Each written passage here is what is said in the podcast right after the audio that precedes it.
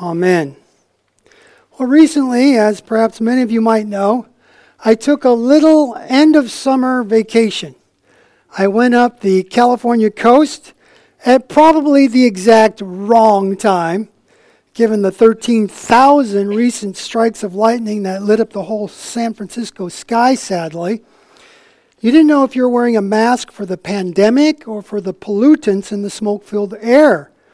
But the city itself was not on fire, and many densely populated areas, fortunately, were kept safe by our hardworking California firefighters. And I was grateful for the, the good visits that I was still able to get in with some old friends. But one of my favorite things to do anywhere on vacation, no lie, is to go to church. That's right. Now, you might think I would especially want a vacation from church since I work for a church, but that's exactly why I seek out a church wherever and whenever we go on vacation so I can enjoy a service where everybody else does all the work and I can just sit back and take in the service. I love it. For this very reason, when I'm visiting a sister church somewhere away from home, I generally do not volunteer the fact that I'm a pastor. You never know. They just might find a little work for you to do while you're passing through. At least that's my irrational fear. But that said, I want to paint for you this morning a scenario, a what if scenario. What if, on one of my visits to a sister church somewhere, like this last time around at Faith Lutheran Church up in Sonoma, California, what if I did let them know a little something more about me, more than that? What if, say, on this last visit, for example, I not only went to this Sonoma church, but upon arriving, I noticed them selling books in the foyer and recognizing a book publisher or two on the racks for whom I didn't much care. What if I proceeded to knock all the books off all those shelves, clean off, and then some? Such that books were flying everywhere, landing scattered over the entryway floor, even strewn across the hallway leading to the outdoor patio where they were peaceably trying to hold service. And then, not done yet, what if I then announce loudly to everyone that having cleared all that bad stuff out, if they wanted to hear some true teaching, they could join me in the east end of the parking lot, and I'll be holding my own class promptly in five minutes. Now, just to be clear, again, this is a hypothetical. I didn't do this. you think about it. But what if I did? Now, this particular church that I mentioned here, Faith Lutheran Church in Sonoma, actually just happened to be between pastors. They had an active call committee seeking candidates. So if I had actually pulled a stunt like this, I highly doubt that the head elder would have picked up one of the books off the ground that I had thrown there and then lean over to the congregation president saying, Hey, psst, what do you think? Let's get this guy. Somehow I truly doubt that they would have had that conclusion about me. By the way, fun fact Pastor Rob, before he was Pastor Rob, was once congregation president of that very same Faith Lutheran Church in Sonoma, right? some of the parishioners there still remember his days there. So maybe we should ask Pastor Rob what he really would have said had I paid such a tumultuous visit during his term there as congregation president. It probably would not have been, hey, let's get this guy. It probably would have been something more along the lines of, hey, let's get this guy before he destroys something else. Or, or maybe it would have been something along the lines of what we hear asked concerning Jesus in our gospel lesson this morning. There in Matthew 21, we hear the chief priests and the elders demand of Jesus, By what authority are you doing these things? A loose translation could be, Hey, now wait just a minute, Mr. Jesus of Nazareth. Who do you think you are coming into our turf? Turning over our tables and setting up your own Sabbath day class. When did Jesus enter the table, uh, temple, turn over the tables, and set up his own shop? If you're asking yourself, did I miss something here? Yes. In fact, we all did. Last week we were in Matthew chapter 20, and this week we jumped to the second half of Matthew 21. So between last week and this week, we sk- skipped over the whole first half of Matthew 21, and a lot happens there. A lot happens that in the lectionary readings we usually cover during Holy Week in springtime. But that's where, for example, in the first half of Matthew 21, that Jesus is making his triumphal entry into Jerusalem to welcoming shouts of Hosanna from all the people. And just those shouts of Hosanna, save us now, are alone sufficient to set off those Jewish leaders. Then, after Jesus enters and clears the temple, Jesus really raises their ire. They are irate, these overstepping stewards of the temple. They overstep and they underperform as far as Jesus is concerned, and that's putting it mildly. This is where Jesus quotes to the chief priests and elders, both from the prophet Isaiah, My house shall be called a house of prayer. And then also from the prophet Jeremiah, But you make it a den of thieves. The chief priests and elders were experts in the law and the prophets. Therefore, they would have known the scriptures Jesus was quoting to them. Let me read for you the context of first that Isaiah 56 7 quote. It goes on to say in the next three verses Come, all you beasts of the field, come and devour all you beasts of the forest. Israel's watchmen are blind. They all lack knowledge. They're mute dogs, unlike that dog you hear in the background. They cannot bark. They lie around and dream. They love to sleep. They are dogs with mighty appetites, but they never have enough. They are shepherds lacking understanding. They all turn to their own way. They all seek their own gain. That's Isaiah. Now let me read for you the rest of that Jeremiah quote to which Jesus alludes from Jeremiah 7. Will you steal and murder, commit adultery and perjury, burn incense to Baal, and follow other gods you have not known, and then come and stand before me in this house which bears my name and say, We are safe? Safe to do all these detestable things? Continuing from Jeremiah. While you are doing all these things, declares the Lord, I spoke to you again and again, but you did not listen. I called you, but you did not answer. Therefore, what I did to Shiloh, I will now do to the house that bears my name, the temple you trust in, the place I gave to you and your ancestors. I will thrust you from my presence, just as I did all your fellow Israelites, the people of Ephraim. Unquote. Whoa. That's heavy stuff to which Jesus is alluding by quoting here both these prophets Isaiah, and Jeremiah. That last reference to Shiloh should have sent the chief priests and elders away shaking in their sandals. Shiloh was at one time to the northern kingdom of Israel what Jerusalem became to southern Judah. That is, once the temple finally found a quote unquote permanent home on the Temple Mount where Jesus is having this conversation now, centuries later. Shiloh had been, in its day, the appointed, centralized place of worship for the tabernacle and God's people in the northern kingdom of Israel. But Shiloh was no more. And likewise, Jeremiah's prophecy presages the coming sack of Jerusalem and the Babylonian captivity, which took place in 587 BC.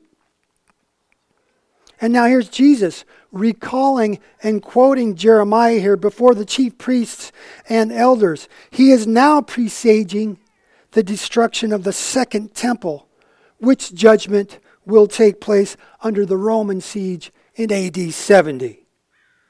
And the temple was never to be rebuilt again to this very day in the year of our Lord 2020. Serious stuff. So, in a sense, you can already see how Jesus has begun to stake out a proper claim to his authority and all the goings on in the temple. even before the chief priests get a chance to come out and question explicitly Jesus' authority in the latter half of Matthew 21, our gospel lesson today.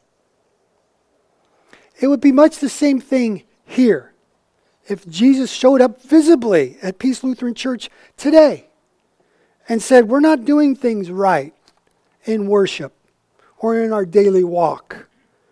Hopefully, Jesus wouldn't deem it necessary to throw us all out and predict the destruction of our meeting place. But whatever he said, we would want to do, right? I mean, it's his church. He's the head, he's the authority. If he said, for example, don't judge people anymore, stop robbing God of his tithes, cut out all gossip, and pray without ceasing, we do all that right away and keep doing all that and whatever else he instructed us to do without interruption, right? Would we? Could we? You see the dilemma we're in. The Lord has already told us again and again not to do anything hateful or murderous. He's already spoken to us about avoiding adultery and lustful thoughts. He's already taught us to consider the poor and pray, pray, pray. How are we doing with all that on a daily basis? Now you can catch a glimpse of the dilemma confronting the chief priests and Jewish elders here. If they recognize Jesus' authority, whether that be by John the Baptist's testimony of who Jesus was, or by the voice from heaven that spoke at Jesus' baptism, or by all the miraculous powers that Jesus exercised over the natural and spiritual realms, as witnessed by some of those same Jewish leaders. If any of that convinced them to admit Jesus' legitimate authority, then there would be a real reckoning, wouldn't there? There would be repentance required on their part. There would be some serious rearranging called for, a lot of rearranging of lifestyle, of habits, of values, changes that would need to be ongoing and life altering. It's much, much easier just to punt. In football ter- terms, just don't make a call, neither to run the ball nor to set up a pass play. Just punt. Rather than face up to their sinful ways, denounce their hypocrisy, and like the repentant Zacchaeus did, give everything back to the poor fourfold. These temple stewards chose rather to disengage. They decided not to decide on Jesus' question concerning the source of John the Baptist's authority, whether it be from heaven or from men. Their silence spoke volumes. Their silence sealed their fate. All that unconfessed sin. Jesus was here giving the Jewish leaders one more chance to repent. It was like Ezekiel 18, our Old Testament lesson, was being dramatized with live actors right there with Jesus on the steps of the temple. Ezekiel 18 Repent, turn away from all your offenses, then sin will not be your downfall. Rid yourself of all the offenses you have committed and get a new heart and a new spirit. Why will you die, O people of Israel? For I take no pleasure in the death of anyone, declares the sovereign Lord. Repent and live. Jesus does not exercise his authority over all things in order to lord it over us. John's gospel records Jesus knew that the Father had given him authority over everything and that he had come from God and he would return to God. So, what did he do? He got up from the table, took off his outer robe, then began to wash his disciples' feet. That's Jesus the servant of all. Earlier in Matthew's gospel, Jesus tells the paralytic, and the skeptical teachers of the law were watching. He says, quote, so that you may know the Son of Man has authority on earth to forgive sins. I say to you, rise, take up your mat, and go home. Jesus uses his power and authority to forgive sinners, to heal the lame and the sick, to reconcile heaven and earth. If only everyone would just believe and receive it. Oh, Jerusalem, Jerusalem. Jesus will cry out in the next couple of chapters in Matthew You who stone all the prophets, how often I would have gathered you like a hen gathers her chicks, but you were not willing. Why will you die? When Jesus was willing to die for all your sins. More than that, he was raised so that even detestable dogs who repent of seeking their own gain could be forgiven and raised with him in newness of life. The fact is, Jesus always uses all his power and authority not for his own benefit, but solely for the sake of us sinners. By whose authority are demons cast out and the oppressed set free? By whose authority are tax collectors who repent forgiven of all their sins in heaven and on earth? By whose authority are those who died in faith called out of their graves and granted immortality? By whose authority is the church in every generation commissioned to go out into all the earth with this winsome message of deliverance, baptizing and bestowing upon the newly baptized the promised new heart and new spirit? By whose authority is the faith strengthening, soul sustaining body and blood of our Savior, freely administered to sorrowful sinners in the sacrament of the altar. Finally, brothers and sisters, by whose authority did you hear just this morning that comforting word of absolution spoken into your ears earlier in this service? All your sins are forgiven. Make no mistake about it. It's all in the mighty name of Jesus and by his authority alone. So let there be no question for all this pilgrim throng gathered here today, whether live or online, for all that he has done for us. Each one of us here today is fully authorized in his, his or her own heart to rejoice give thanks, and sing the glorious praises of our Lord Jesus Christ forevermore. Amen. And now the Lord Jesus Christ Himself help, save, comfort, and defend you all the days of your life. Amen.